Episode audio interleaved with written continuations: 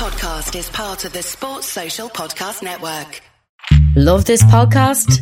Support this show through the supporter feature from ACAST. It's up to you how much you give, and there's no regular commitment. Just hit the link in the show description to support now. The Two Footed Podcast is brought to you by EPLindex.com and our presenting sponsor, Liberty Shield. Liberty Shield is a VPN provider. A virtual privacy network allows you to go online, change your location, access things you're geo-blocked from while keeping your data safe. So, as an example, if you are a UK expat and want access to BBC iPlayer to watch Match of the Day or ITV Hub or all four, but you get that message that says this content is not available in your location, a Liberty Shield VPN gets you around that block, allows you to watch whatever you want on those services while also keeping your data safe. And it goes further than that. It allows you to open up Netflix's entire library by just changing your IP address. Liberty Shield is the number one rated VPN provider on Trustpilot with five star ratings across the board. So go to libertyshield.com right now, use the code EPL25 and get either the hardware package or the software package. The hardware package is a router that you plug into your existing router, and any item you want to change the IP address on, be it your phone or your television, you connect that to the new Liberty Shield router. All other items can remain connected to your existing router. There's also a software package which is instantly downloadable to your device and you can get using straight away. Again, libertyshield.com, EPL25 for 25% off at checkout. We're also brought to you by Home of Hopcroft, a giftware and homeware company located in Scotland but shipping worldwide. Check out homeofhopcroft.co.uk and do check out the EPL Index and Anfield Index shops, which you'll find on Etsy, use the codes EPL10 or RED10 for 10% off at checkout. And lastly, do remember to check out A Tad Predictable, hosted by Tadiwa. That podcast is on this feed before every Premier League match week. And then the EPL Roundtable, hosted by Kevin DeVries, on its own EPL Roundtable feed. So just search EPL Roundtable in your podcast device. And that's out after every match week. Now, on with the show.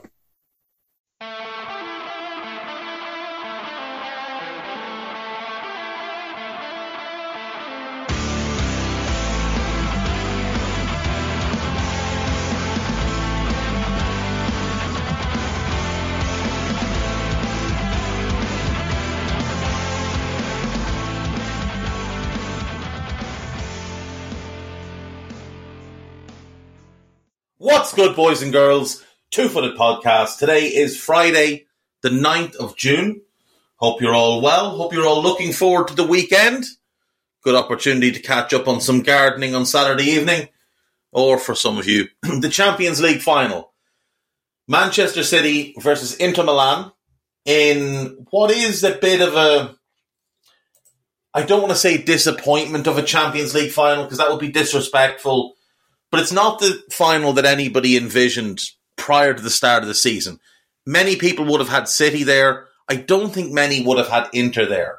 Even Inter Milan fans, I think, are a little bit surprised that their team is in this final, especially considering they finished third in the league, well shy of Napoli, who went on to win Serie A. So City this season obviously won the Premier League, won the FA Cup, and are now chasing the treble A feat only ever accomplished by one other English team, Manchester United, in 1999. Obviously, other clubs have won trebles. Bayern Munich have won a couple of them. Inter won one under Jose Mourinho, but only one other English team has achieved this so far. So to get to this stage, City topped their group. They had Borussia Dortmund, Sevilla, and Copenhagen. They beat Sevilla 4 0 away. They beat Dortmund 2 1 at home, a little bit lucky on the night. They beat Copenhagen 5 0 away. They drew, sorry, at home. They drew away with Copenhagen 0 0, drew away with Dortmund 0 0, and then beat Sevilla 3 1 at home in the final group stage game. So they went through 14 points from their six games, 14 goals scored, only two conceded, those being to Dortmund and Sevilla. In the round of 16, they got RB Leipzig. They drew 1 1 away, and then they beat them 7 0 at home. And that was kind of the moment where City really woke up and started to look like a team that could conquer all. In the quarterfinals, they dispatched Bayern Munich, beat them 3 0 at home, drew 1 1 away. Semi finals, they got Real Madrid, drew 1 1 away, beat them 4 0 at home. A dominant performance. The scoreline did flatter them a little bit on the night, but no question, the better team won and the better team went through. So, unlike in previous years where City have had easier runs, and then when they've come up against a team that was a little bit tricky for them, they've stumbled, they've overthought things. This year they've had a difficult run. Dortmund finished second in the Bundesliga. It was, it was a good Dortmund team. Sevilla, pretty poor this year, especially around the time City played them, but they did then go on and win the Europa League. And then Copenhagen were just kind of the group filler. Leipzig finished third in the Bundesliga and won the German Cup. Bayern won the German league. Always a difficult game, always a tough team to play. And then Real, disappointing season for them, finishing second and going out the semi final stage. City will go into this game as the strong favourites, and rightly so. They have immense firepower. Erling Haaland has 52 goals this season. Julian Alvarez has 17. Foden has 15. Mahrez has 15. Gundogan has 11. De Bruyne has 10. Bernardo Silva has 7. Jack Grealish has 5. Aki, Rodri, and Stones have 3. So there's goals from a lot of different places in this City team. There's creativity from a lot of different places in this City team as well. De Bruyne has 29 assists. Mahrez has 13. Grealish has 11. Foden has 9. Haaland has 9. Rodri has 7. Bernardo and Gundogan both have 6. And this team has looked very, very impressive over the last few months. Now, obviously, the last two games of the Premier League season they took their foot off the gas because they had the title wrapped up. They drew at Brighton. They lost to Brentford. Had they needed to win either of those games, both of those games, I think they would have managed it. They've only lost six times all season in all competitions. They lost to Liverpool. They lost to Brentford. They lost to Manchester United. They lost to Spurs, and then they lost to Brentford again in the league. And they lost to Southampton in the League Cup. Now, the one thing I would say is that none of those teams should be beating Manchester City this season. Liverpool were dreadful this year, especially at the time that they played City, but they beat them. Brentford are a good team, but they're not nearly as good as City, but yet they went to the Etihad and they won. Manchester United, average at best, they managed to beat City, and Spurs I mean, look at what happened to them. They're a mess. They shouldn't be beating them. And then the same goes for Brentford. But again, there was nothing really on that game. Southampton, there's no excuse for that. And really and truly, if City win that game, they probably would be on a quadruple right now. They most likely would be on a quadruple right now. Because Southampton played Newcastle in the semi finals of the EFL Cup after beating City. Does anyone think Southampton or sorry that Newcastle would have beaten City across the two legs? I certainly don't. And then they would have played Man United in the final, and we've just seen how that worked out in the FA Cup final. I think it would have worked the same in the League Cup final. So Southampton really stopped what could have been a quadruple, the season to end all seasons, as it would have been. Liverpool obviously came close last season City much closer to it this season, quite clearly. But it is just it is just staggering how consistent they've been. And look, there's there's lots of things we could say about City, including 115 charges, industrial level cheating. But I don't want to get into that because I don't want to spend my Friday talking about City cheating. Let's look at Inter Milan. This season, Inter finished third in Serie A. 18 points off top. They lost 12 times in the league. That's really poor. To lose 12 of 38 league games is really poor. They lost to Lazio, to Milan, to Udinese, to Roma. That's four defeats in their first eight games in the league this year. Then they lost to Juve. Now, in truth, other than the Udinese game, there's nothing wrong with any of those defeats because they're all good teams. Lazio finished second, Milan finished fourth. Juve would have finished in the top four if not for their points deduction. But then they lose to Empoli, they lose to Bologna, they lose to Spezia, they lose again to Juve, they lose to Fiorentina, they lose to Monza. Like, these are bad results, other than the Juve one. Even losing at home to Fiorentina, who finished eighth, is a bad result. They had some bad draws as well. They only drew, drew three games all season, all of them against teams they should be beating comfortably. Monza, Sampdoria, who were relegated, and Salernitana. These are all games Inter should be winning. Now, they did win the Coppa Italia. They beat Parma, they beat Atalanta, they beat Juventus on aggregate, and then they beat Fiorentina in the final. So they have had success this year. They have raised a trophy. They also won the Super Cup following last season's um, exploits when Milan won the title. They played Inter in the Super Cup. Game was played in Riyadh in January as a showcase of Italian football. And Inter won that game quite comfortably, winning 3 0. In the Champions League, they have grafted and grinded their way to get here, but they have been helped by a pretty favourable run, especially in the knockout phases. On paper, the group looked really tough. Bayern, Inter, Barca, and Viktoria Plzen. Everyone expected Viktoria Plzen to lose all six games, and they did. Everyone expected Bayern to top the group, and they did. But between Inter and Barca, it was seen as a bit of a toss up. And Inter managed to come out on top. Now, they lost to Bayern in the first game, then they beat uh, Viktoria Plzen, then they beat Barcelona, then they drew 3 3 with Barca away, beat Plzen again, and then lost to.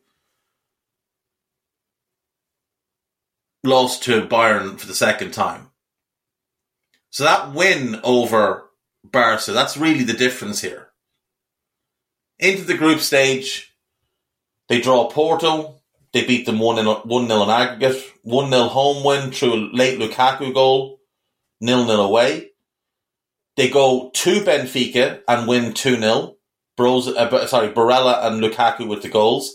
Then they draw 3 3 at home. And then they played Milan in the semi final. Local derby, obviously, shared stadium. So pretty much two home games. They beat them 2 0 in the first leg. Game is over within 11 minutes. Dzeko scores, Mkhitaryan scores, and Milan never really recover. And then they beat them 1 0 in the second leg with a Lautaro Martinez goal. They don't have the same level of firepower as City, but they do have players that will get them goals.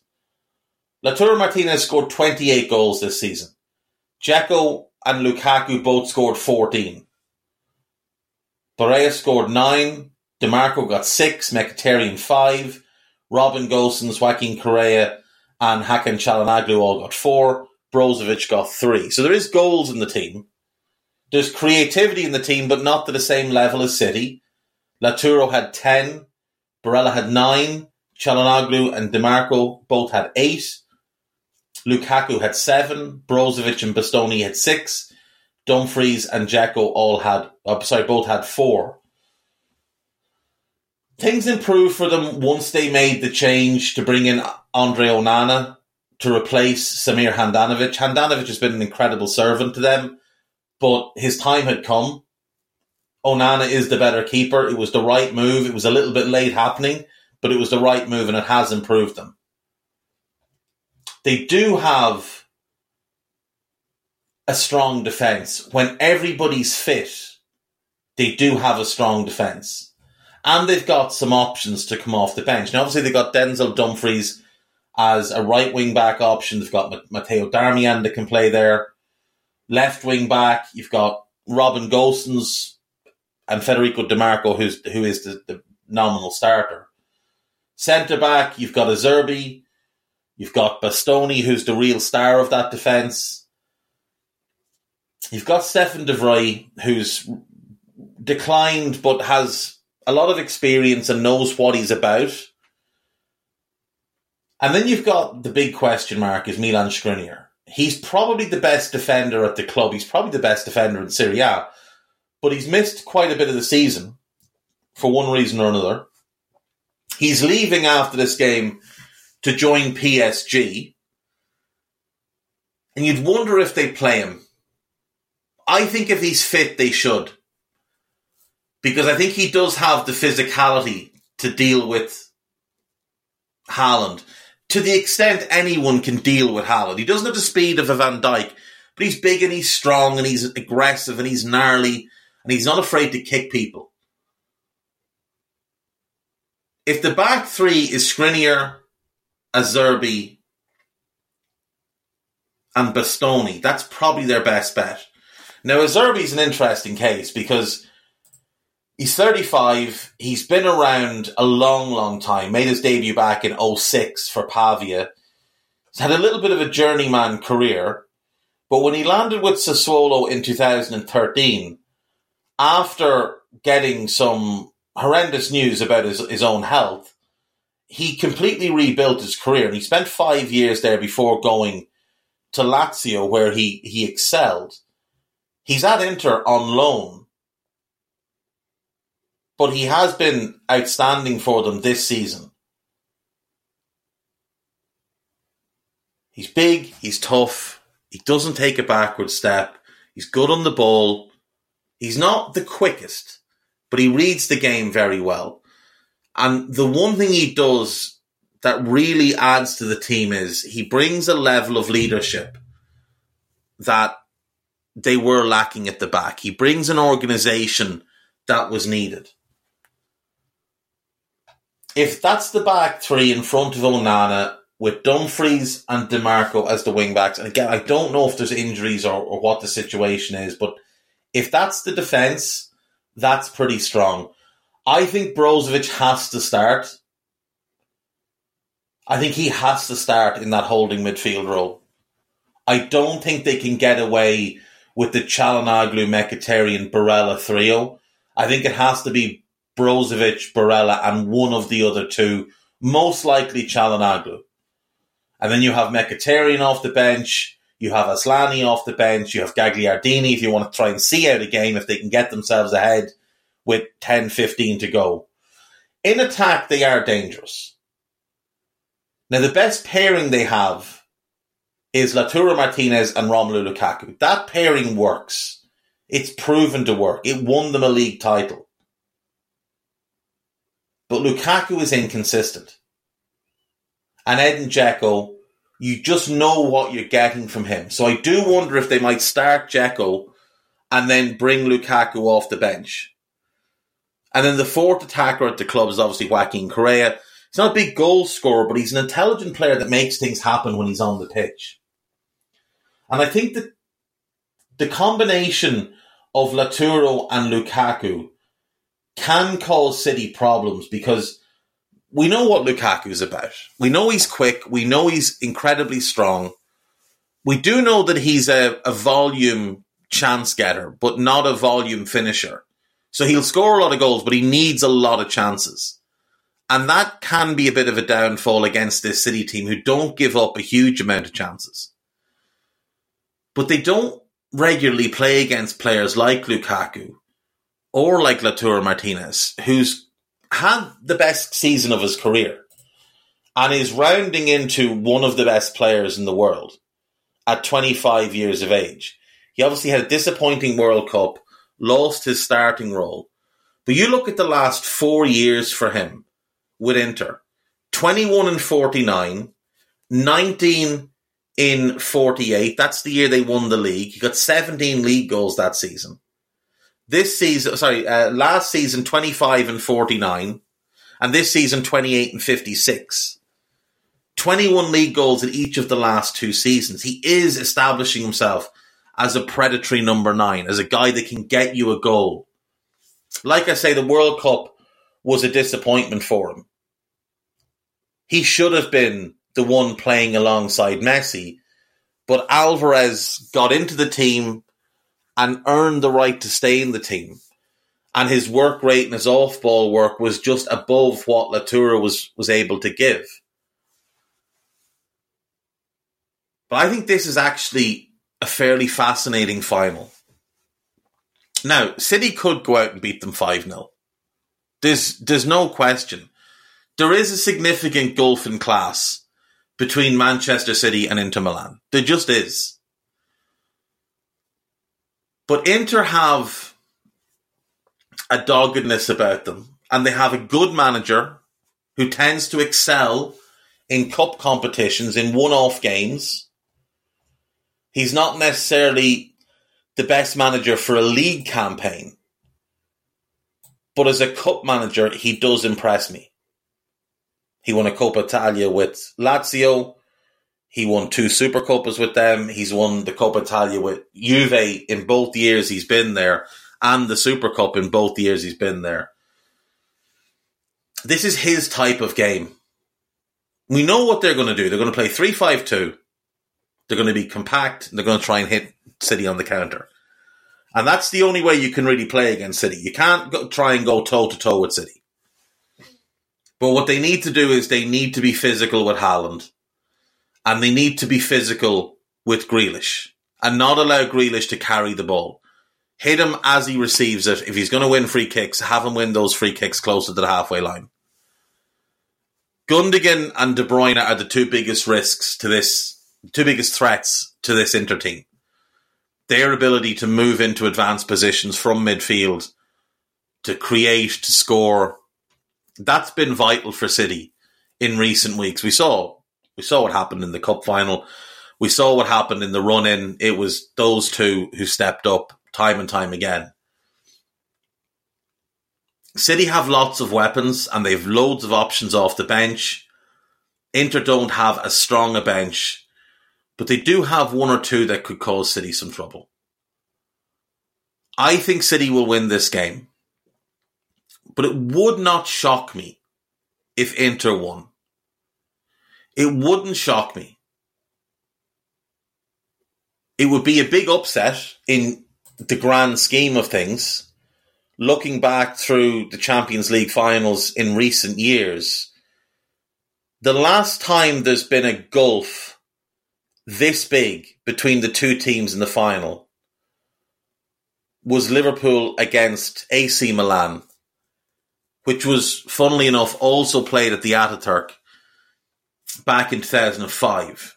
Liverpool came from 3 0 down to e- equalise and then win on penalties, as everybody knows. There's been two finals fairly recently, or more recently, I should say, which have been pretty strongly in favour of one team, but I don't think as big a gulf as this one. Those were Chelsea versus Bayern in 2012 and Chelsea versus Man City in 2021. And what we know about these three finals, which I would say are the three biggest in the last 20 years in terms of the gulf between one team and the other, is that in each of them, the underdog won the last time we had a final like this where one side was strongly so strongly favored over the other and the strongly favored side won was 2002 when Real Madrid Real Madrid beat Bayer Leverkusen. That was the last time a heavily fancied team beat the big underdog. Now, Man City will be looking to add their name to the list of European Cup winners. They've never won the competition before. They've been to one final, 2021, and they lost. That puts them in the category of Fiorentina, Eintracht Frankfurt, Partizan Belgrade, Panathinaikos, Leeds United, St Etienne, Borussia Mönchengladbach, Club Bruges, Malmo, Roma, Sampdoria, Bayer Leverkusen, Monaco, Arsenal, Tottenham, PSG as clubs that have been to one final and lost. There are two teams who've been to two finals and lost both of them. Valencia lost in 2000 and 2001 to Real Madrid and Bayern Munich. And Reims back in the 50s lost in 56 to Real Madrid and then lost in 59 also to Real Madrid as Real were rattling off the first five European Cups in a row. Only one team has ever been to three finals and lost them all. That is Atletico Madrid, 1974, 2014, and 2016. The latter two coming against Real Madrid, and the 74 was against Bayern Munich, the first of Bayern's three in a row. We have five teams that City could join in having played two, won one, and lost one. Celtic, won in 1967, lost in 1970. Hamburg, won in 83, had lost in 80. Steaua Bucharest, won in 86, lost in 89. Marseille, won in 93, had lost in 91. And Borussia Dortmund, who won it in 97 and lost in 2013. So they're the teams City are looking to join. They're hoping to avoid the Reims Valencia category and join Celtic, Hamburg, Steaua Bucharest, Marseille, and Borussia Dortmund. And they will obviously be favourites. And it could be that if they get an early goal and Inter have to open up, that City will carve them apart. That could well happen. But the longer it goes at nil nil, the more Inter's confidence will grow. And if Inter can get ahead and have something to hold on to, and City have to get a little bit reckless, well, then Lautaro Martinez on a counter attack becomes like strychnine to City, lethal. It should be a good game. It should be a fun game. The Champions League final is the biggest event in club football. And there's been some great finals over the years. Now, oftentimes they do end up being a little bit of a disappointment. I think it's fair to say that the last four have all been fairly poor games of football. Liverpool Spurs, Bayern, PSG in the weird bubble with no fans, Chelsea City, and last year Real against Liverpool. They've all been fairly poor games. But over the years there have been some some very entertaining games. Barca United in 2011 was a great game of football. Chelsea Bayern in 2012. The suspense in that game was amazing. Bayern against Dortmund at Wembley in 13, really good. Real against Atleti in 2014. I mean, it ended 4 1, but that doesn't tell the story of the game. Godin scores on 36, and then Atleti batten down the hatches and try and cling on to that.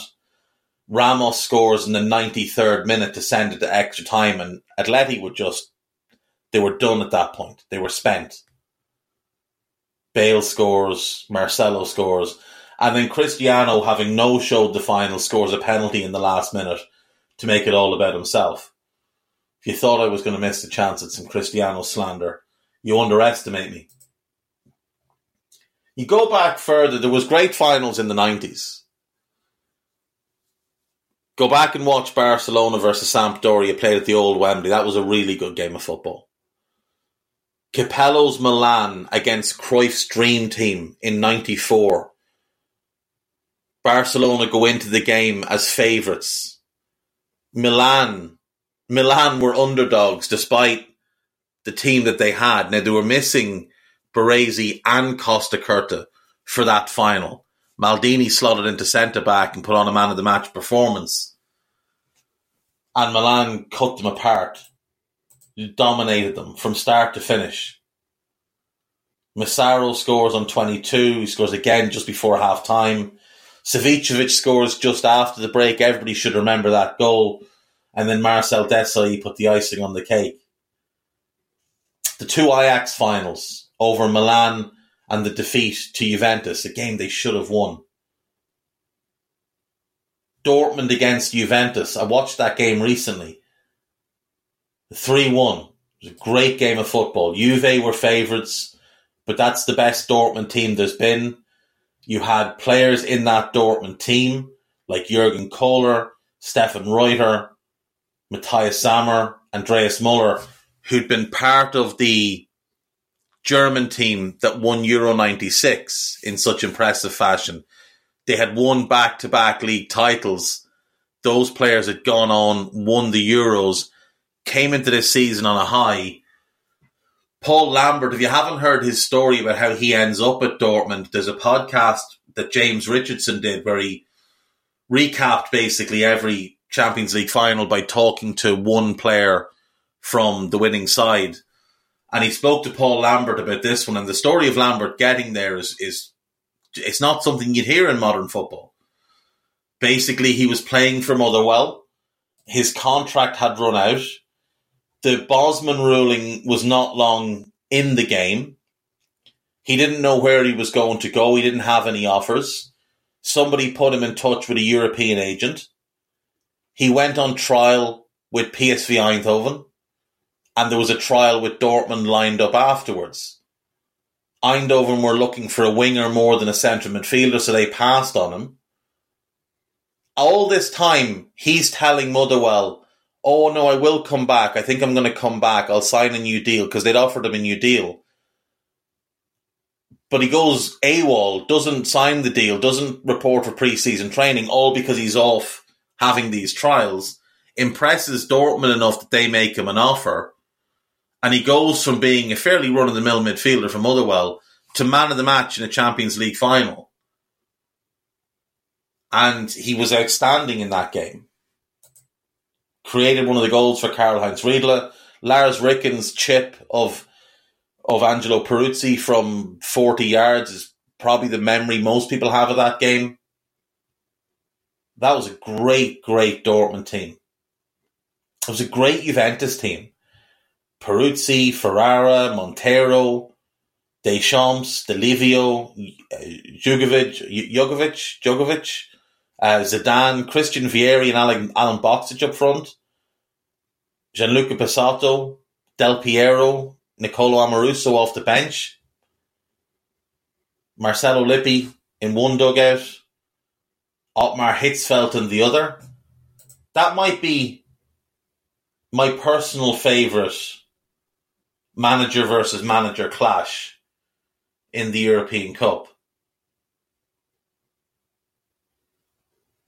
Ferguson Hitzfeld in 99 is obviously a good one as well. Hitzfeld was manager of Bayern by that stage. Hitzfeld against Hector Cuper is a good one. After that, I mean, Benitez Ancelotti is good. Pep Ferguson's obviously one that people talk about a lot, and people will use the fact that Pep won both finals against Ferguson as a reason to say he's the better manager. I disagree that he's the better manager. I just think he's had the deck stacked in his favour. If you put Fer- give give Ferguson Messi and give Pep any one of United's players, I think those games end up differently. Your Jupp Heynckes against Jurgen Klopp in 2013 is a great one as well. Carlo versus El Cholo. That's a fun one. But yeah, I think it is that 97 one. I think it's Hitzfeld versus Lippi. I think that's my favourite managerial combination for a Champions League final. Now, if I'd gotten to see Hitzfeld versus Capello, that would have been it. But you go back, just some of the teams that have won this competition over the years. Obviously, the Real team that win five in a row, then Benfica win two in a row, then Milan win, then Inter Milan win two in a row. Real win number six. Celtic become the first British club to win it, beating Inter Milan. The following year, Manchester United become the first English club to win it, beating Benfica 4 1. George Best, unbelievable in that game. Milan beat Ajax, then Feyenoord beat Celtic, and it's a run of Dutch victories. Because after Feyenoord win it, Ajax win it three in a row, then Bayern win it three in a row, and then the era of English dominance takes over. Liverpool go back to back, Forest go back to back, then it's Liverpool, then it's Villa. Then Hamburg beat Juventus, then Liverpool beat Roma. Then the most tragic final of all, 1985, Heysel Stadium, Juventus beat Liverpool 1 0 in a game that is not remembered for the football and shouldn't be remembered for the football. 39 people lost their lives that day, and English clubs were banned from playing in European football for a long time afterwards. People went to prison when one of the things that's come from it as well, obviously, is point scoring dickheads who can't get beyond their own tribalism. And when Liverpool fans call for justice for the 97, they call for justice for the 39. Now, I have no problem with honouring and respecting the 39 people that lost their lives, but justice was sought and justice was attained. People went to prison. Others lost their jobs. Full investigations, including criminal investigations, were carried out. And if you want justice for those 39 people, well, my suggestion for you would be to learn just one of their names. Just one. But when you say 39 Italians lost their lives, just remember that you're coming across as very, very ignorant.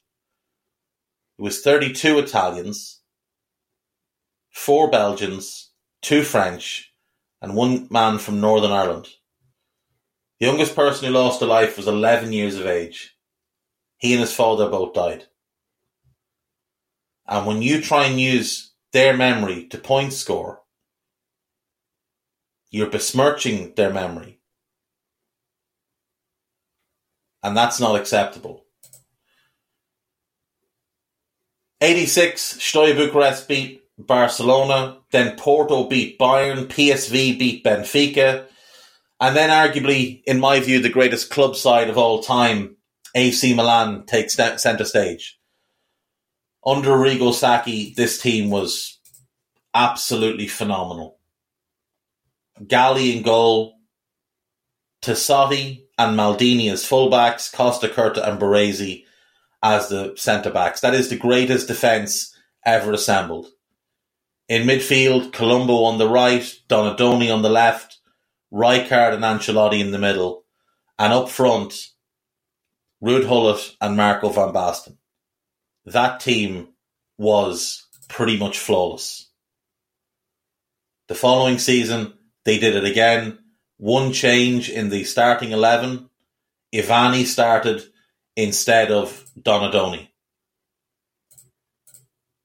We moved from there to Red Star Belgrade, becoming the first Eastern European team. Other well, Steaua I suppose were the first, but Red Star were uh, they were different. They were just different. That was that was maybe one of the most talented teams that ever was assembled. It was just ferocious how many elite players they had. Uh, Vladimir Jugovic played right back. You had Prosinecki, Sinisa Mihailovic, Darko Panchev, Dejan uh, Savicevic. That is an incredible team. And it's worth remembering the guy that would have been captain of that team had he not left the previous summer, Drag- Dragan Stojkovic, was playing for Marseille. Well, he was on the bench for Marseille. He came on late in the game because he went into it injured. Marseille at the time were spending a huge amount of money, and some of that was on cheating, but we'll pass by that. Um, then Barcelona win, then Marseille finally get their hands on the competition, uh, on the trophy. they beat AC Milan 1 0. And that Milan team had evolved. The back four were still there. But Sebastiano Rossi had taken over in goal. Donadoni was playing on the right. Gianluigi Lentini had come in on the left. And Carlo Ancelotti had been replaced in centre midfield by Albertini. And you had Albertini and Rijkaard in midfield. Up front, you had Van Basten and Massaro. Massaro not not quite of the same level of Ruud Gullit, but still a good player. Milan bounced back. They won it again the following year. Remember now, Milan, that's now five finals that Milan have been to in six years. Seven years. Seven years, excuse me. Seven years. But five out of seven is not bad at all. Not bad at all. Beat Barca, lose to Ajax. Ajax then lose to Juventus. Juventus then lose to Dortmund. Then Real beat Juventus. Then probably the most famous final of recent times, other than other than Istanbul for Liverpool, is the United final against Bayern. Like these were all these were great events, and it, it seemed to mean much more and I've seen a lot of people say, oh, you know, City are on the verge of history, and why don't people care? Because they don't care. Because there's nothing organic about what City have done. When United won that treble, there was something organic about it. Because that team had been built, developed, not purchased the way Cities has been. And I saw some very, very strange individual the other day make up a lie that City had 14 or 12 homegrown players that were all Man City fans in their squad and United back in the 98-99 season only had six. And I thought well that doesn't really seem right to me. So I went and looked. If we look at the Manchester City squad that played this year if we look at players that played this year Kyle Walker, Ruben Dias, Kalvin Phillips, John Stones, Nathan Aké, João Cancelo, Ilkay Gundogan, Erling Haaland, Jack Grealish, Aymeric Laporte, Rodri, Kevin De Bruyne. They all cost lots of money. Stefan Ortega was a free. Julian Alvarez was a bargain. Bernardo Silva, lots of money. Gomez, he's barely played, but you know he was cheap enough.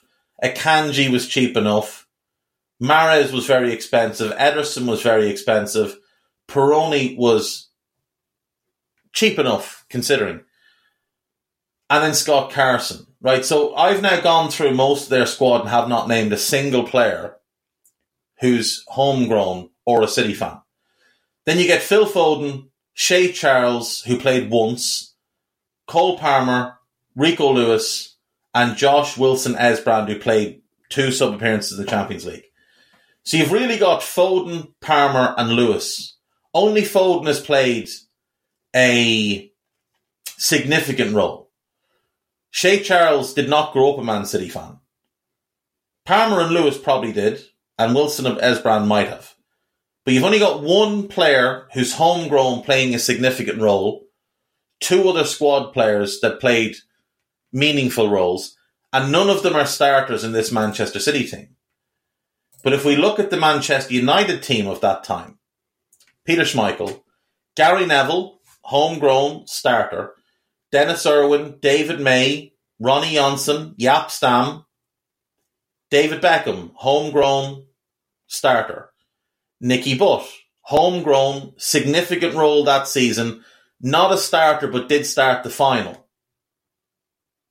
Andy Cole, Teddy Sheringham, Ryan Giggs, homegrown, significant role starter. Phil Neville, homegrown, significant role. John Curtis, bit part player, but again homegrown. Jordi Cruyff, Jesper Blomqvist, Roy Keane, Raymond van der Paul Scholes. Homegrown, significant role, starter, obviously didn't start the final because he was suspended. Dwight Yorke, Ole Gunnar Solskjaer, Henning Berg, Erik Nevland, Michael Clegg, homegrown, big part role in the squad. Wes Brown played a bigger role than either Cole Palmer or Rico Lewis this season. Again, homegrown. Chris Casper, homegrown. Philip Mulryne, home, homegrown. Who, by the way, is now a priest, if you weren't aware. Having had his career, he joined the priesthood. Um, Alex Notman, homegrown. Ronnie Wallwork, homegrown. Nick Culkin, homegrown. Mark Wilson, homegrown. Jonathan Greening, homegrown. And Danny Higginbottom, homegrown. Like, you cannot compare that United squad to this City squad in terms of homegrown talent. United squad was levels and levels above. Both in terms of the sheer volume of them, in terms of the number of them that played significant roles, and the number of them that were starters. City do not have a starter that came from their academy.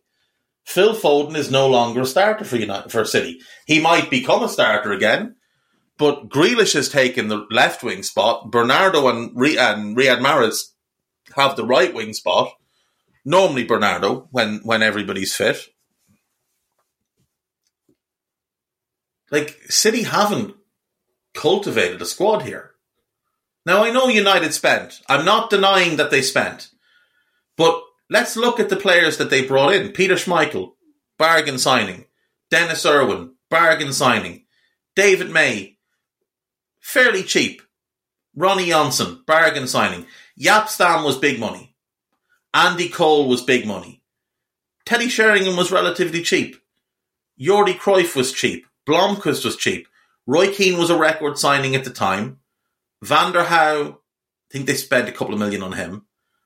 Yorke was a big money signing.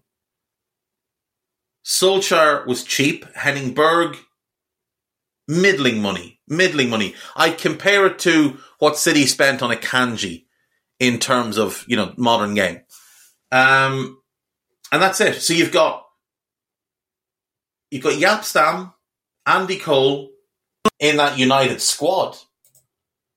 With City, Walker was 50 million, Dias was 60, Phillips was 50, Stones was 50, Aké was 40, Cancelo was 60, Gundogan was 20, that was a bargain. Haaland, 50 odd plus all the money under the counter. Grealish was 100 million. Aymeric Laporte was 60. Rodri was 60. De Bruyne was 50 odd. Bernardo was 40 odd, 50 odd, whatever it was. Like, Mahrez was 60. Ederson was, I think, the third most expensive goalkeeper in the world when they signed him. There's just no comparison to how these squads have been built. And I get that people will say, oh, but like City ended up winning the league with X number of points while United had far less points. That's fair enough. That is fair enough. United only took 79 points in the league and City took 89. But that's not relevant because eras are different. But you know what United did? They only lost three times in the league. They lost to Arsenal, who finished second and could easily have won the league and cup double themselves. That was away. They lost to Sheffield Wednesday and they lost to Middlesbrough and they didn't lose a game in the league after the 19th of December. Now, they drew a lot of games, but they were very, very hard to beat. Obviously, they won the FA Cup, so no defeats there. They went out of the League Cup to Tottenham, and Tottenham went on and won the competition. So, you know, not necessarily an embarrassment there. Tottenham beat Wimbledon in the semi final and then Leicester in the final. So, like with City, had United gotten past them, in all likelihood they go on and win the competition and win a quadruple. In the Champions League that year, they got by LK Lodz in the qualifiers. Much tougher group than City could comprehend this season. Barcelona with Figo and Rivaldo, a really strong Bayern team that they would obviously meet in the final. They drew home home and away with both sides. They beat Brøndby heavily in both games. They finished second in their group. They knocked out Inter Milan. They knocked out an outstanding Juventus team, and then they beat Bayern. Really tough path, just like this City team. But you go man for man, that team versus this team, and I don't think there's any comparison. Schmeichel's a better goalkeeper than Ederson. Irwin's a better left back than anybody at City. Stam is a better centre back than anyone at City. But I put Ruben Dias in next to him as the second best centre back between the two clubs. Gary Neville or Kyle Walker.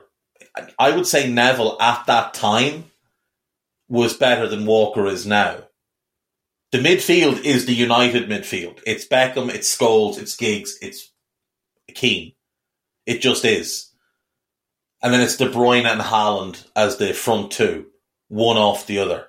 Haaland as the nine, De Bruyne as a ten, Beckham right wing, Giggs left wing, Scholes and Keane holding the midfield and running the game. Neville and Irwin overlapping. Dias and Stam as centre backs, with Michael behind them. That is the team. There's one City player outside of the front two. It's Ruben Dias. Now, do City have better depth? Yeah. Most of the bench then would be City players. But the manager would be Ferguson. Ferguson wasn't handed anything. Ferguson didn't have the deck stacked in his favour. He would stack the deck in his favour through his unending desire to win.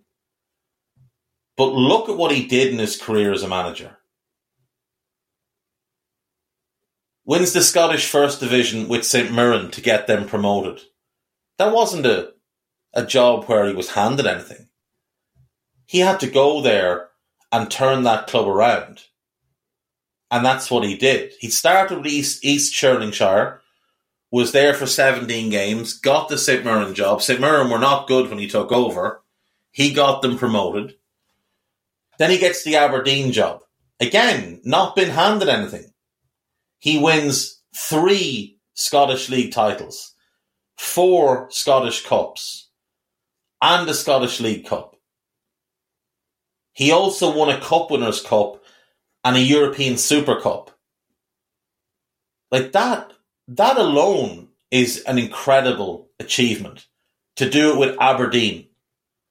Not with Celtic or Rangers. If he'd won a Cup Winners' Cup with Celtic or Rangers, it would have been an incredible achievement. He did it with Aberdeen.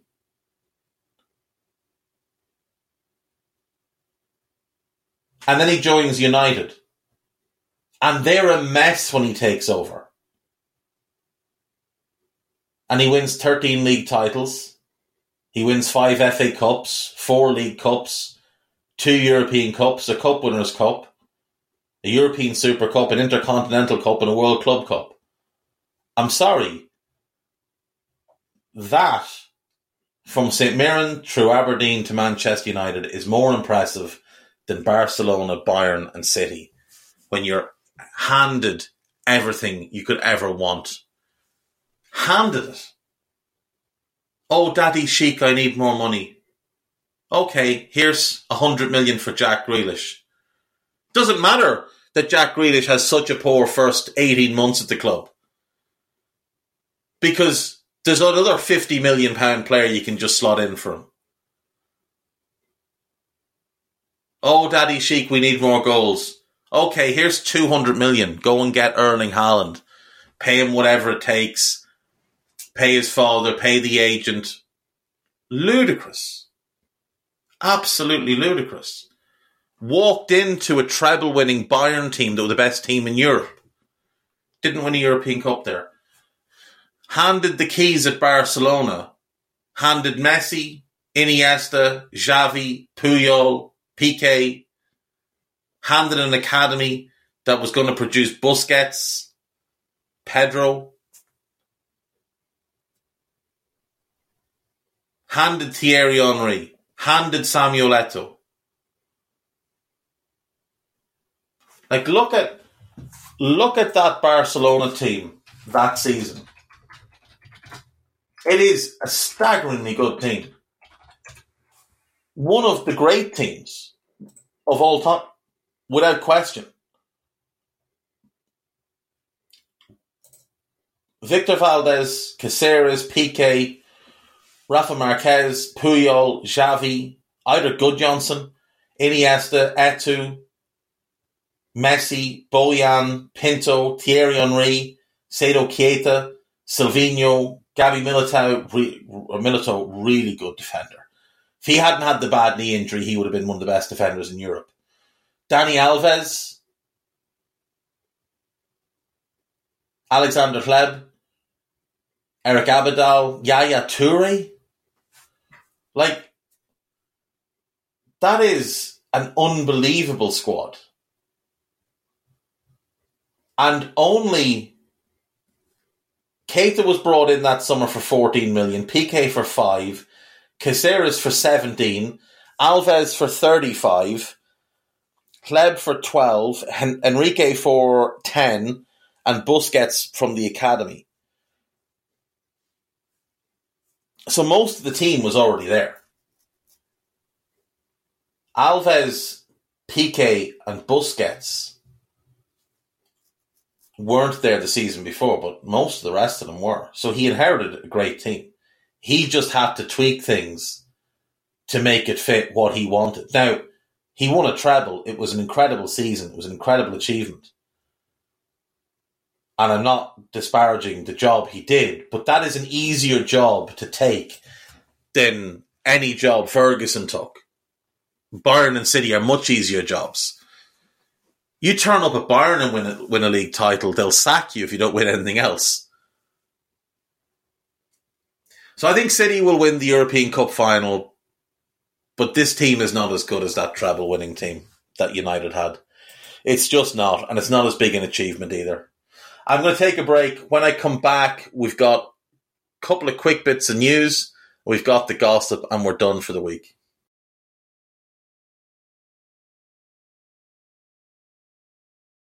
Right, welcome back. So, uh, little bits of news. Konrad Laimer of RB Leipzig has completed his free transfer to Bayern Munich. He will join the German champions on a four year deal. An excellent player. Not quite been the same since the horrendous ankle injury he had, but a pressing monster. Good on the ball, versatile. He is what a lot of people think James Milner is, but better. Um, good signing for Bayern. Werder Bremen, my preferred German club, have signed Naby Keita from Liverpool on a three-year deal, so I'm very happy about that one. Uh, seen some morons disparaging Naby Keita, but they don't seem to understand that Werder is one of the five biggest clubs in the Bundesliga. Uh, it's a really good signing for them. It's a good landing spot for him. He wanted to go back to the Bundesliga. He had a couple of other options but he made a decision to sign for Werder, so thrilled with that one.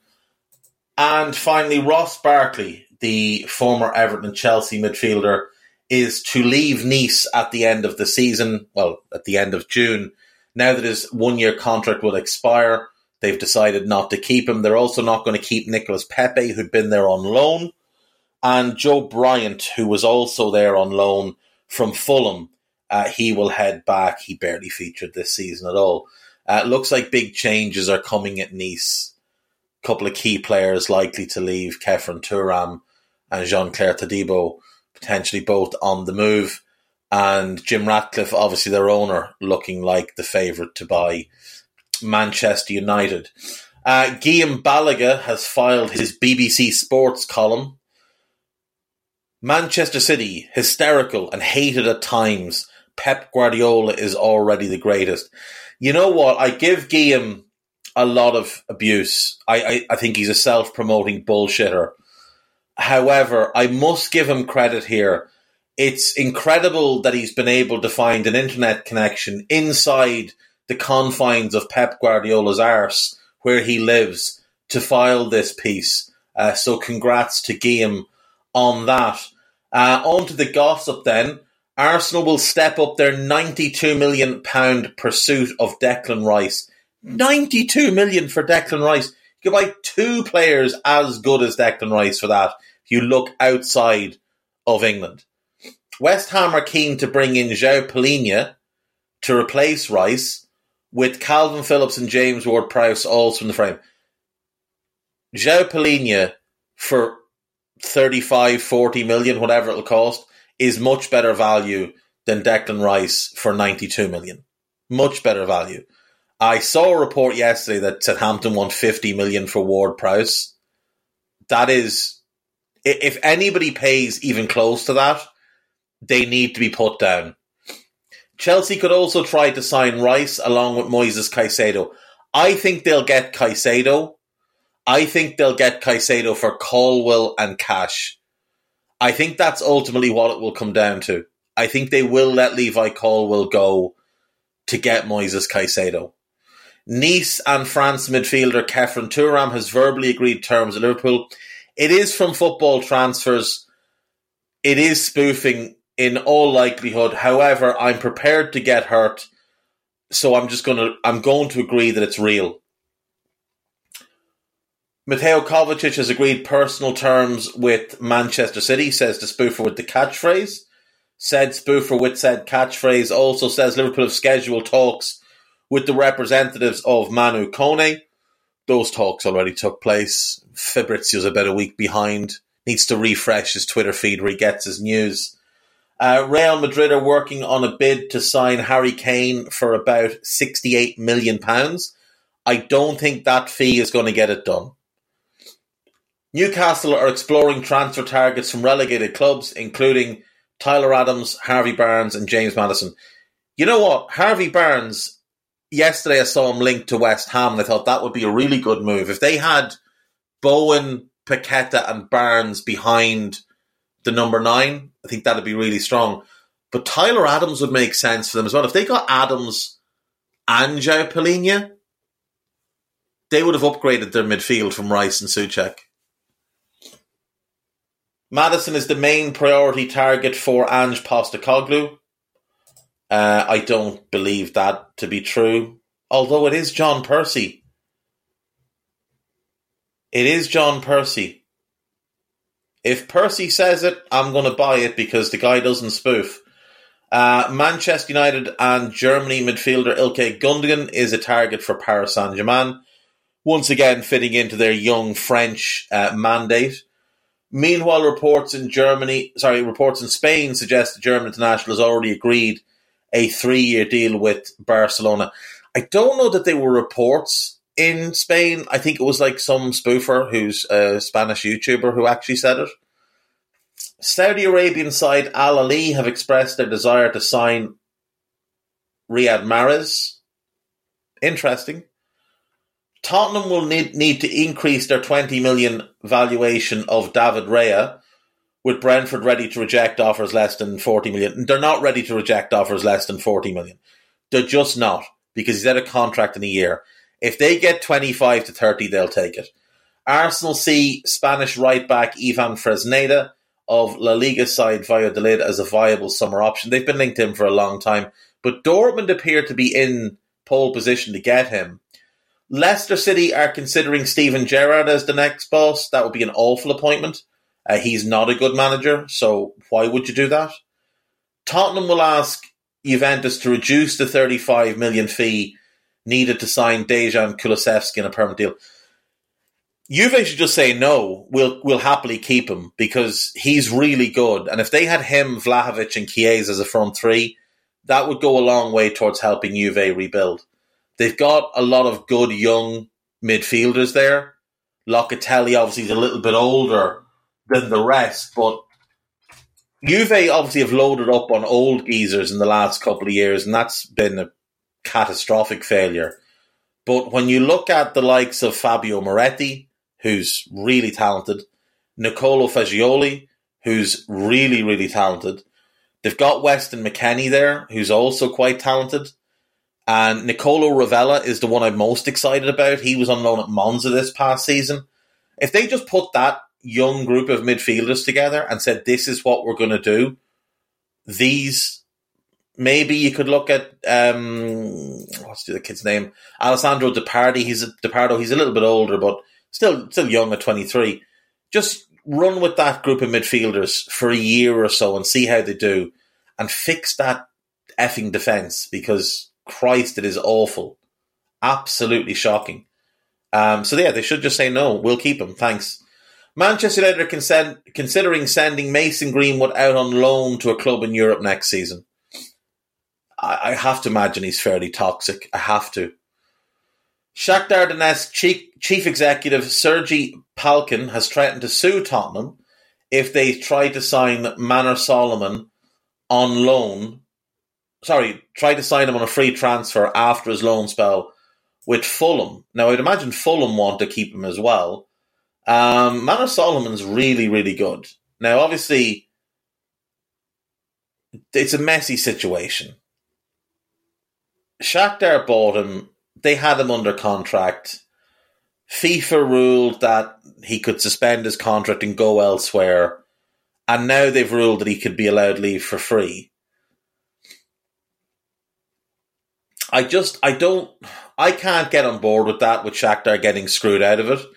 At the very least, I think they should get back the money they put into him. So the six million euro that they paid, and then whatever wages they paid him over his three years at the club, three and a half years at the club, give them all of that back, and then give them twenty five percent on top or something.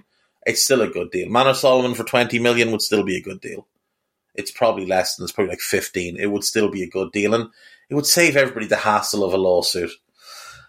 Right, that's it. That's all I've got for today and for this week. Back next week. Might be one or two days I'm not here next week, but we'll see. Um, yeah, enjoy your weekends. Enjoy the Champions League final. And uh, please enter. Please do it. See you soon. Bye bye.